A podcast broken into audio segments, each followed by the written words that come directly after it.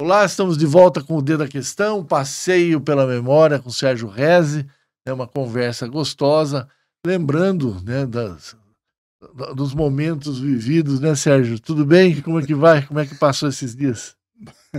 Boa tarde, Deda. Olha, normal, que eu posso dizer para você.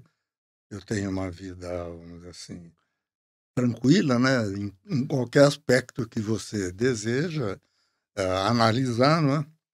Eu não me envolvo muito em, em, polêmicas, em situações complicadas. Isso já foi o meu tempo quando eu era líder classista. É? Classista. É? Lá quando estava na FenaBrave, na Sobrave, e lidava muito.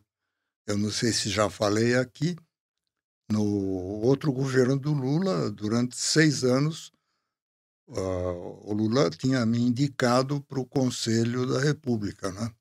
O que, que faz o conselhão? Era, era, tinha ali de tudo, né? Desde é, o, o representante dos índios até é, dos empresários. O Lula chamava dos, todos os setores da vida da ativa. vida do país, vida ativa, né? Chamava advogado, chamava médico, chamava uh, entidades empresariais, empresários de expressão, né? E mas tinha 40, eram 45 uh, integrantes. integrantes. Hoje são 200 e pouco. Um conselhão que tenha mais de mais de 80 pessoas. É difícil. É difícil você coordenar isso. Uh, aí você começa, vamos dizer, a criar subgrupos é. dentro do próprio conselhão e acaba distorcendo né, distorcendo os objetivos, né? Que os objetivos que eu me lembro era para, vamos dizer, antes de o presidente indicar alguma medida, alguma coisa, ele trazia para um debate, era, um, era uma exposição de, de discussões, debates sobre o que, que o país precisava, propostas de governo, enfim, tudo isso. Agora, esse é, foi um, um naquele momento, a gente está falando isso de quantos anos? 20 anos atrás, mais ou menos, né? Isso foi no primeiro e segundo governo do Dele, Lula, né? É. É. é. Virada do, do ano 2000, isso. começo do século XXI. E, e, isso nunca. Nas presidências anteriores, a gente teve um período grande com a ditadura militar, mas a gente teve anteriormente, nunca existiu esse tipo de conselho, né, Sérgio? O que, não, que você lembra disso? Esse tipo de conselho não existiu, né? nomeado, enfim. Mas ah, os governos, ó, o próprio Itamar Franco, quando ele foi presidente da República, ah, eu tive muito contato com Itamar Franco. Por quê? Porque o Itamar Franco queria relançar o Fusca, entendeu? Eu era presidente da FenaBrave, e tivemos muitas reuniões, né? inclusive lá no Palácio Planalto, ah, com o, o chefe da Casa Civil, né? que, que fazia. O essa, Argrives, né? É, o Henrique Argrives, fazia essa coordenação. Eu me lembro que a gente ficava com o Argrives no andar e discutia, discutia quando tinha uma, uma solução de consenso. O Argrives pedia licença e ia no gabinete do Itamar para ver se o Itamar aprovava. Às vezes vinha com contra lá. Mas era um, era um, um processo, né? E as montadoras também, no caso aí, a Volkswagen. Né? Eu, eu, me lembro de uma, de, uma, de uma coisa no governo Sarney. Quando o Fusca deixou de ser fabricado, isso foi em 86. É. O último Fusca foi uma série de veículos, né, uma série da mesma cor, igualzinho. E a associação, junto com a Volkswagen, nós doamos para a esposa do presidente da República, que ela era a presidente daquele do fundo, né, social. do fundo de, de solidariedade, aquela coisa toda, né, Dona Marli Sarney. Marli. E nós entregamos, eu me lembro que nós entregamos dois Fuscas, né? e ela fez o sorteio daqueles carros e levantou recursos para doar para as entidades que ela, vamos dizer, atendia, né? Isso já foi lá por 86. Já são 43 anos. Passa. Agora, Sérgio, você falou né, dessa questão do Itamar, do Fusca, e a gente teve aí agora o Alckmin como vice-presidente, e, claro, o próprio governo Lula querendo aí, né, durou um mês e ele já bateu o pé que não vai, disse que foi o maior sucesso, que num dia vendeu, só num dia, 27 mil eh, automóveis. É uma visão política, claro, que ele traz para ele como coisa positiva, mas eu, como leigo, eu não, não consegui ainda entender essa medida de um mês aí. Olha, eu sou totalmente contra esse tipo de Intervenção do intervenção governo? do governo no preço de produtos, tá certo? Ah, o governo, lógico, em algum tipo de produto como cesta básica, não é? as coisas que atendem, é. de uma forma geral, atendem a população, aí não é só a população mais simples, porque quando você vai comprar, você não, o, o, como é, o supermercado, a farmácia, não pede atestado de pobreza. Entende? Para você comprar. Então o rico também é beneficiado. Então, é, é, eu acho que o custo de você produzir é que é elevado. Pela série de tributos, pela série de regras, pela série de coisas que é colocado em cima de quem produz, tá certo? E que esse é, é, as pessoas, o, o, vamos dizer, o, o, produtor, ele coloca isso no preço do produto e quem acaba pagando tudo isso é a população, é aquelas pessoas que têm o uso, a necessidade do uso desses produtos. Eu acho que o automóvel, ele, ele já tem, por exemplo, se eu disser para, se eu vamos analisar o total de tributos pagos pelo automóvel no Brasil é em torno de 45%. Na Alemanha, é 15. Total. Então, quem encarece o produto não é quem fabrica.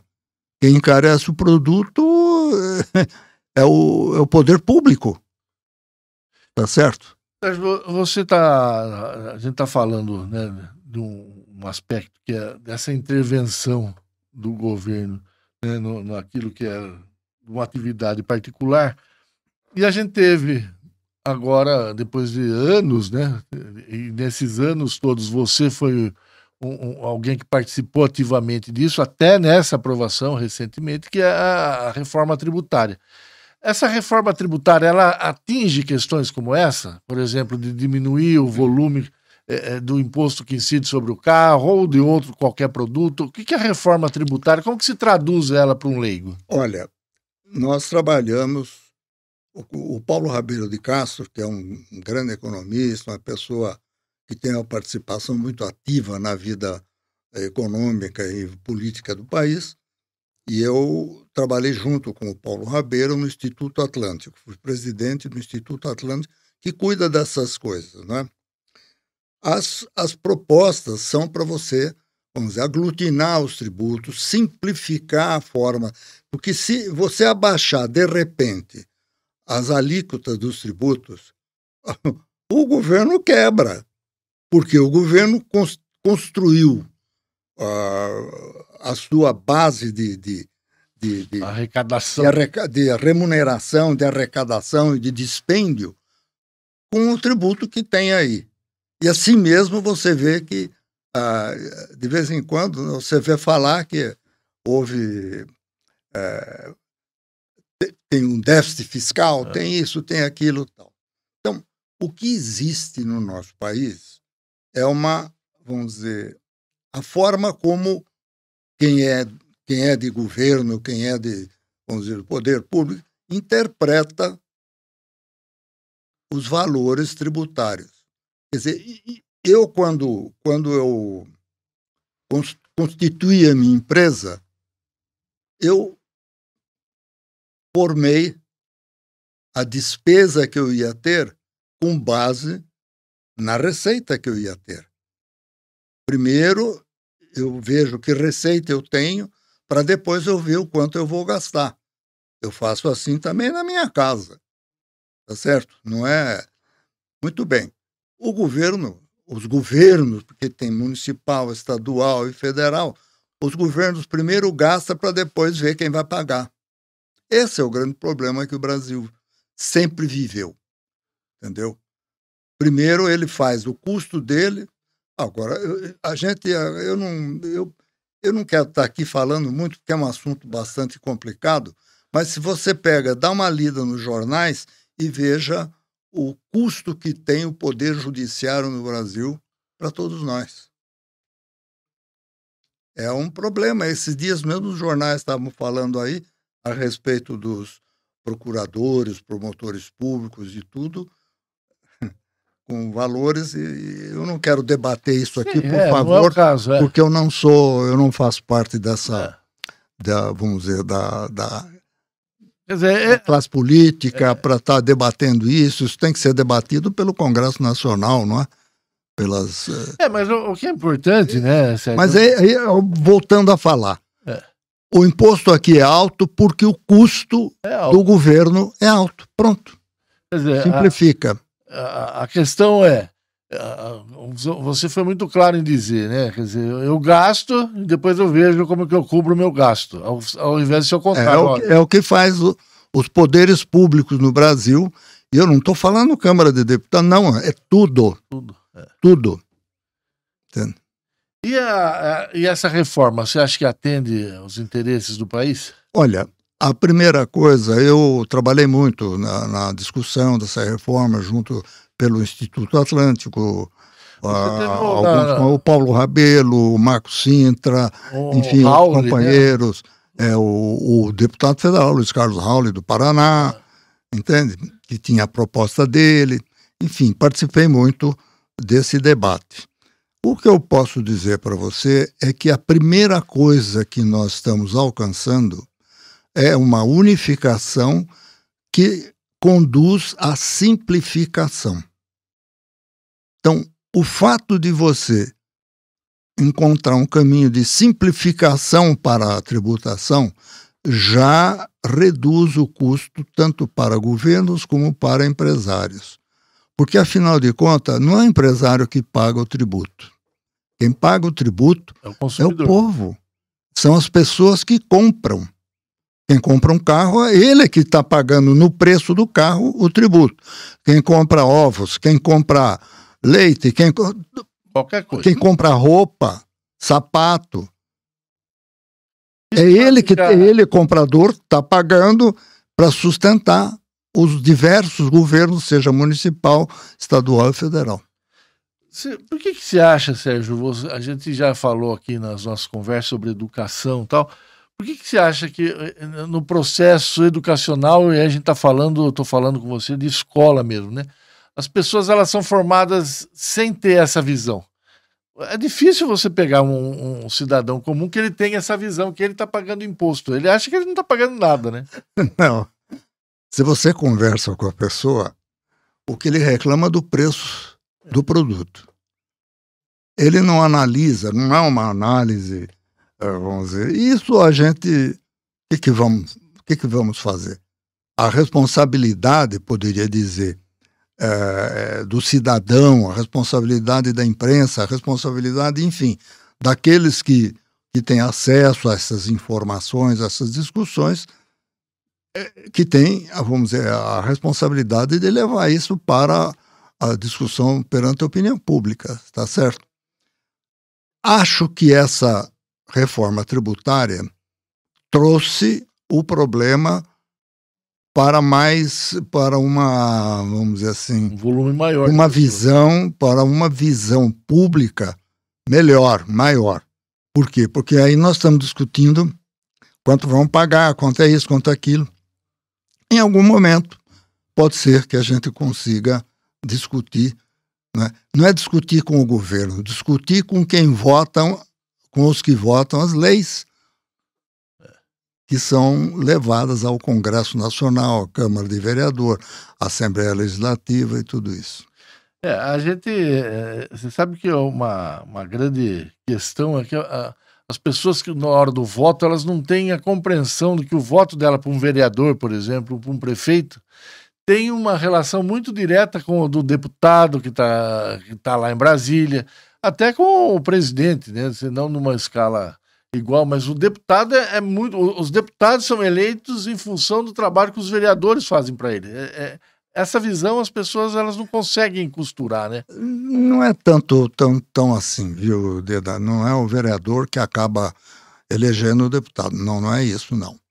Uh, os deputados, olha, o, aqui em Sorocaba nós temos o, o Vitor Lipe, nós temos a, a Maria Lúcia Amari. A Maria Lúcia Amari. Carlos César, Jefferson tem, tem outros, outros deputados aí, é que eu, uh, tá me fugindo é. alguns nomes aí, não me lembro de, não estou lembrando de todos. É, mas são os Mas quatro. eles, eles são pessoas, vamos dizer, o Vitor Lipe, o Vitor é médico, formou-se, formou médico, trabalhou com medicina, tudo, depois chegou a ser prefeito e partiu para a carreira política e defende posições. Né? Ele é um bom deputado federal. Tô, é o que eu estou lembrando do Vitor. É. Não estou querendo Sim, dizer que ele é melhor ou os outros não são, não são bons. Tem uma relação tô, mais direta. É, para lembrar um nome que é mais fácil da população aqui lembrar. E nem sempre aquilo que o Vitor leva, o deputado, vamos chamar o deputado, leva para a, a Câmara dos Deputados, leva para o Senado, leva, nem sempre é o resultado. Ele leva aquilo que ele participa no ambiente que ele frequenta, no ambiente que ele vive e tudo. E nem mesmo que ele às vezes procure levar coisas bastante razoáveis para serem modificadas tudo, não consegue. Por quê? Porque existem uh, interesses, não é? Olha, quantos partidos políticos tem no Brasil? Eu não sei quantos tem.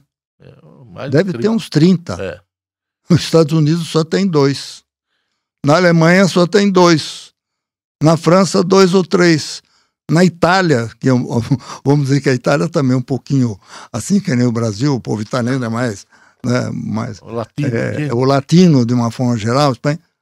Quantos partidos políticos tem na Itália? Então, dois ou três. É, Entende? Verdade. É, e o que, o que você vê, a, ser político passa a ser uma profissão. E os partidos políticos, quase que você pode dizer que são sindicatos que defendem a profissão dos políticos. Né? É. Eu estou exagerando um pouco. Não, mas você tem mas é razão. É Porque nos Estados Unidos, por exemplo, você tem dois partidos hegemônicos, mas você tem vários partidos. São mais mas de... isso desde o tempo da independência. Então, mas lá, por exemplo, não tem dinheiro público financiando o partido. Não. É, essa é a diferença. Na Alemanha, é. você não tem dinheiro público. Não tem. O que você tem no Brasil é isso, que transformou num, num segundo é, é, vamos dizer, estabelecimento de órgão público, né? Porque você tem os governos e você tem os partidos. É, é exorbitante a quantidade de dinheiro. Eu sei, sabe, o Deda, aí também eu não quero avançar nessa discussão. Primeiro, porque eu posso fazer críticas aqui, é, é mas eu não resolvo o problema, você está entendendo? E é uma consequência do que nós somos, do que o nosso país é, do que a nossa política é. Isso aí é uma consequência. E eu, como cidadão brasileiro, eu, como pessoa que, que eu estou aqui, eu tenho que trabalhar de acordo com as regras que existem aqui no país. Eu tenho que usar as regras, entende? Eu uso no bom sentido, quer dizer, eu vou trabalhar, eu tenho que trabalhar de acordo, de acordo com essas regras. E pronto, o que, que eu vou fazer? É. Eu, se quisesse mudar alguma coisa, primeiro teria que me candidatar, teria que o governador, prefeito, deputado, senador, isso e aquilo. Tem que entrar no sistema. Tem que entrar no sistema. Então, o que, que eu faço? Eu, a minha parte, eu procuro uh, fazer com respeito à cidade onde eu vivo, a, a parte do povo que eu convivo, enfim, procuro usar e trabalhar, trabalhar vamos dizer, com o meu voto para procurar eleger aqueles que, na minha visão, seriam melhores para fazer mudanças que a gente sente necessárias. É isso mesmo. Agora, Sérgio, você, a gente falou bastante dessa questão atual e é, queria que você lembrasse um pouco do, dos políticos do passado. É.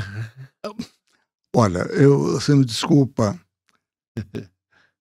Eu acho que se eu for me lembrar do A, do B e do C, eu vou acabar esquecendo de alguém que também foi uma pessoa representativa claro, não, é, na é... política sorocabana. Tá?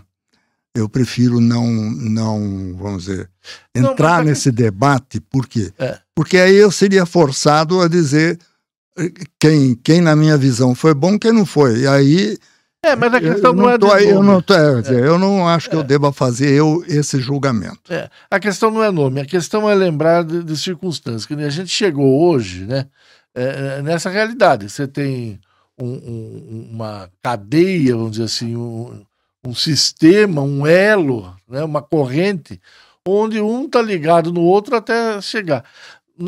Isso sempre foi assim? O que, que você lembra de, da, da, sua juventude? Como que as pessoas que se colocavam à disposição? Olha, pela, pela, pelo meu tempo de vida, né, eu ainda... Getúlio Vargas foi deposto em 1945. Estava na guerra, fim de então, guerra.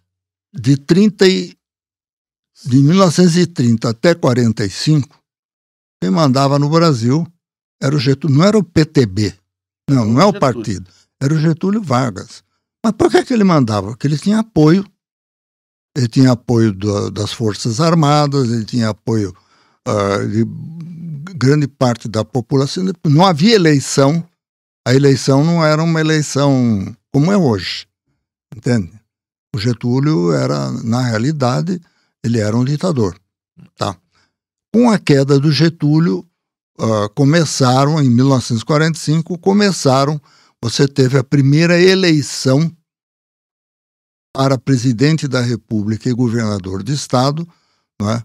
que foram feitas aqui no país, é onde o Getúlio não pôde mais concorrer, tudo, então foi o general Dutra que foi eleito presidente, em São Paulo tinha uh, Demar de Barros, tinha essa, enfim e em outros uh, locais do país, né? A capital ainda era no Rio de Janeiro, tudo isso. Guanabara. Isso. Então, é, a partir desse, desse período, o Brasil passou a viver um regime que chamamos de democrático, que tinha alguns partidos políticos, que eu me lembro, tinha quatro, três ou quatro. Três ou quatro, você tinha o UDN, você tinha o PSD, você tinha o PTB, você tinha uh, mais o Partido Comunista naquele tempo não podia é. porque existia um né, já era um problema tal depois voltou a ter Partido Comunista. Então era era era uma coisa até relativamente mais simples de você escolher. Uns votavam aqui outros votavam ali tá certo? E uh, Assim veio sendo até que 1964, por força do governo do João Goulart, que o João Goulart tinha posições meio complicadas, né? E dizem, eu não quero aqui fazer afirmativas, né? Dizem que o João Goulart estava preparando tomar conta do governo ditatorialmente as Forças Armadas entraram para impedir isso aí, e no fim, o regime militar, que vamos chamar o regime militar, ficou desde aquele período até agora, 85. há alguns anos atrás, não é?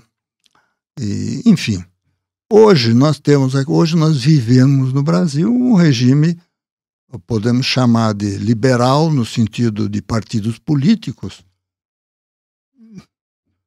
Vamos ver no que é que vai dar isso, porque um país que tem quantos anos? Mais de 30 partidos políticos? É. Por aí. Como é que faz? Agora, você tá, né, fala da sua lembrança né, desses momentos.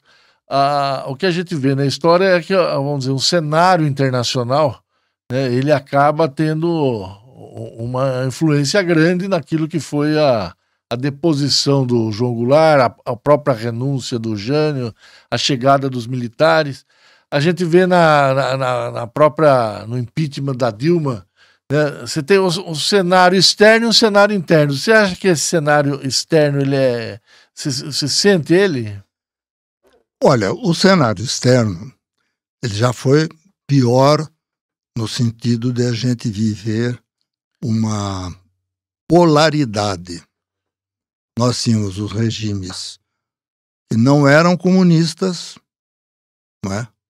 raríssimas exceções, porque o comunismo é toda a Rússia e os países que a Rússia implantou o comunismo na Europa, a China era comunista, né? e os outros países, a que a gente podia chamar eh, países democráticos, porque existiria, existia eh, pluripartidarismo, enfim, sucessão de governo por, por eleições e tudo mais. O que você viu, a Rússia deixou de ser comunista, tá certo? Os países que eram satélites da Rússia uh, também deixaram de ser comunistas, tá certo? A Europa toda, né? A China ainda é comunista, até hoje a China é comunista. A economia. E a Rússia é um regime vamos dizer, que tem partido político, mas eu, quantos partidos políticos tem na é, Rússia? É, é, e você vê que os presidentes que são colocados lá, eleitos, sei lá, de qualquer forma, eles acabam meio Seguindo que por uma... uma sucessão, né? Não, eu, eu acho que a própria índole, né? A própria índole do povo russo é uma índole, assim, forte, né? Ele precisa ter lá um líder que seja bastante, mas não é um regime comunista. Tá? Assim como a China, que foi uma revolução comunista que tomou o poder, tirou lá o, Chiang Kai-shek e tudo, você não pode dizer que é comunista, assim. Né? É, são, são mudanças que eu acho que bastante são muito mais semânticas do que é, objetivas. Sérgio, você que, né, na, na, sua memória, você, é, é, de ouvir falar do que você viveu, havia algum sentimento né, anterior a, a, a, uma grande eclosão, por exemplo, como foram as guerras? Você sente que a gente está vivendo um momento que pode uma guerra ser a solução para rearranjar a economia? Não, não, não, não, não, não. Eu, olha, você vê que não há interesse dos grandes por China. A China hoje é uma potência econômica, ela é a segunda potência econômica do mundo. Olha quantos, aqui no Brasil mesmo, o que você tem de produtos, por exemplo, automóveis que são produzidos na China e hoje estão sendo produzidos aqui no Brasil também. São de origem chinesa. As fábricas chinesas estão aí. Você vê, você não vê aqui russo. A Rússia é um pouco diferente, o, o, o processo russo é um processo um pouco diferente. Mas você vê outros países do mundo, né? Se você tiver hoje uma guerra, olha o pessoal aí, o, Rússia e Ucrânia, tá todo mundo cheio de dedo ali. Mesmo os que defendem a Ucrânia, tem cuidado para não exagerar. A Rússia também não está. Ela faz ameaça, aquela coisa toda, mas ela não quer, porque ela poder. Hoje, uma guerra será uma guerra nuclear. E eu não preciso dizer para você, para ninguém, o que, que é a consequência de uma guerra nuclear, né? A gente vive ainda hoje, né, desde daquilo que foi Hiroshima e depois os acidentes, né? E isso anda pelo ar, né? Qualquer uma bomba ali na Ucrânia ou na União Soviética, na Rússia, né? Ela vai para a Europa inteira, todo mundo vai. Você tem regimes ditatoriais, você tem uma porção espalhadas pelo mundo aí. Mas nada que, que queira dizer que querem dominar o mundo, não tem como dominar o mundo. É por ali para ser. Né? Uma coisa que não mudou da sua juventude para hoje é a, a, o que o petróleo é o, vamos dizer, o termômetro do, do mundo, né? sem dúvida alguma. Você vê países, os países árabes são, são pequenos, são relativamente é, lá o que prevalece como como riqueza, como é petróleo. Não é? E eles têm o sistema de vida deles lá. Não é? A minha família, meus pais eram libaneses, né? E o Líbano não vive do petróleo. É. O Líbano é um país pequeno, muito pequeno. Ele é do tamanho mais ou menos do estado de Sergipe aqui. É, é, eu ando a 200 quilômetros e atravesso o Líbano é, inteirinho. É. Entendeu? Não vive Líbano, Síria, a, a própria Palestina, né? Os países que estão ali, vamos dizer, da Arábia, você vê Iraque, Arábia, a, o, o, Irã, Irã. Né? Você vê esses países que estão naquela parte e você vê o petróleo também aqui na América do Sul. Uh. A Venezuela, um país riquíssimo em petróleo, mas tem problemas políticos lá. Não é? E os Estados Unidos também tem petróleo. Não é? E você vai para. O Brasil tem petróleo. a China tem petróleo também. Né? Enfim, petróleo você sabe que a impressão que eu tenho, né, é, bom, o petróleo é aquilo que move, né, faz, faz a, os, os, veículos se moverem, mas o comércio sempre está em dólar. Quando alguém ameaça a vender e não em dólar, aí a coisa é, é encrespa, né? Aí que é... As pessoas, não é que as pessoas são...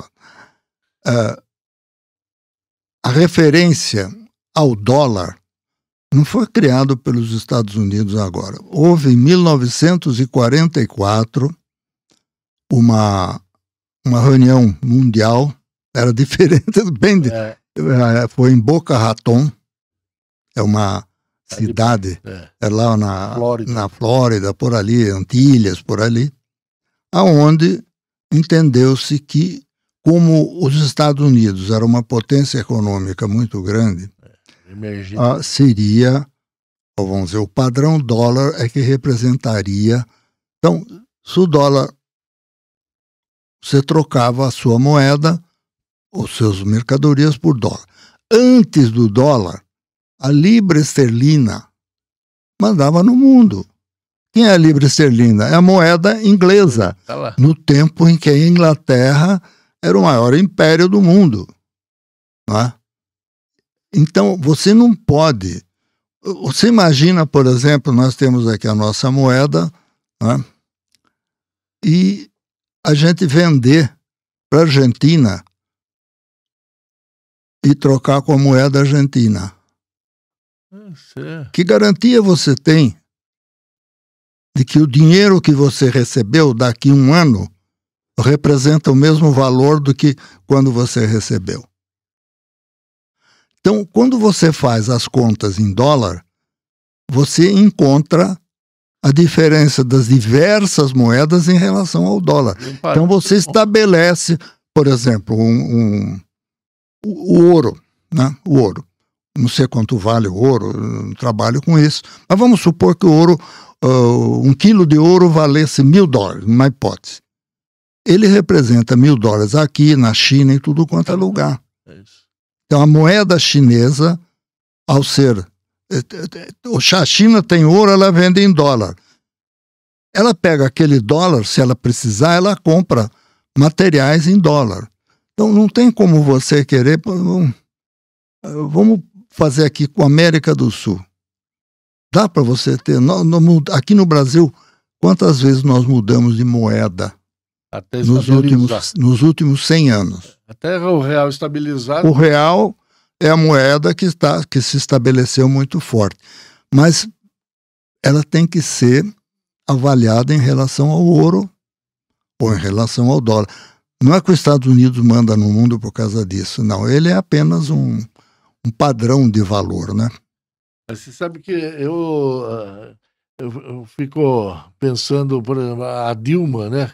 Ela, quando entrou no BRICS, agora ela é a presidente do BRICS. Por que, que ela inventa moda se acha que ela quer mudar esses parâmetros? É ideológico Olha. só? Melhor não falar disso. É, deixa para lá. Uma pergunta assim, por que, que ela é presidente do BRICS? Ela é economista? Ela foi presidente da República, é. mas foi deposta, né? Então, eu, eu, eu para mim, eu tenho que. O, uma das coisas que atrapalhou ela, além do ambiente interno, é essa loucura externa dela aí.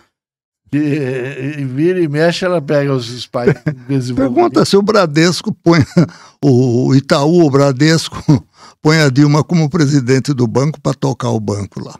É. Bom, Sérgio, a gente avançou bastante aqui no nosso horário hoje. Dedo, você fica me provocando. Eu, eu é fico, bom, vou dar minha opinião aqui, daqui a pouco vem pedra aí, é, viu? É, viu? Mas eu não vejo. É, é que nessa da, a moça que foi assistir o jogo do Palmeiras é. morreu lá, jogaram garrafa nela. Esse, olha, eu queria só fazer um pequeno comentário. Isso, o que está acontecendo aqui no nosso país eu, eu acho que muito mais em é São Paulo e Rio. Em outros estados você quase não vê isso. A radicalização do torcedor Nossa. do futebol. Meu Deus do céu, que loucura! Coisa... Que loucura! né? Entende? É. Enfim. É, deles lá, é nosso. Mas é uma situação triste mesmo. Você fez uma, uma boa lembrança, homenagem, porque olha, o que aconteceu ali é algo insano, né? Mas não é a primeira vez. Não, oh. infelizmente. É. Mas tá bom. Sérgio, boa semana. Obrigado, Deda. A gente volta. Voltaremos, mas. Falar do, é, do passado e do isso, presente. mas por favor, me dá. Não, não me puxa assunto que eu. Posso vir pedrado. Vamos falar de outras coisas. Tá bom. Tchau. Até a próxima.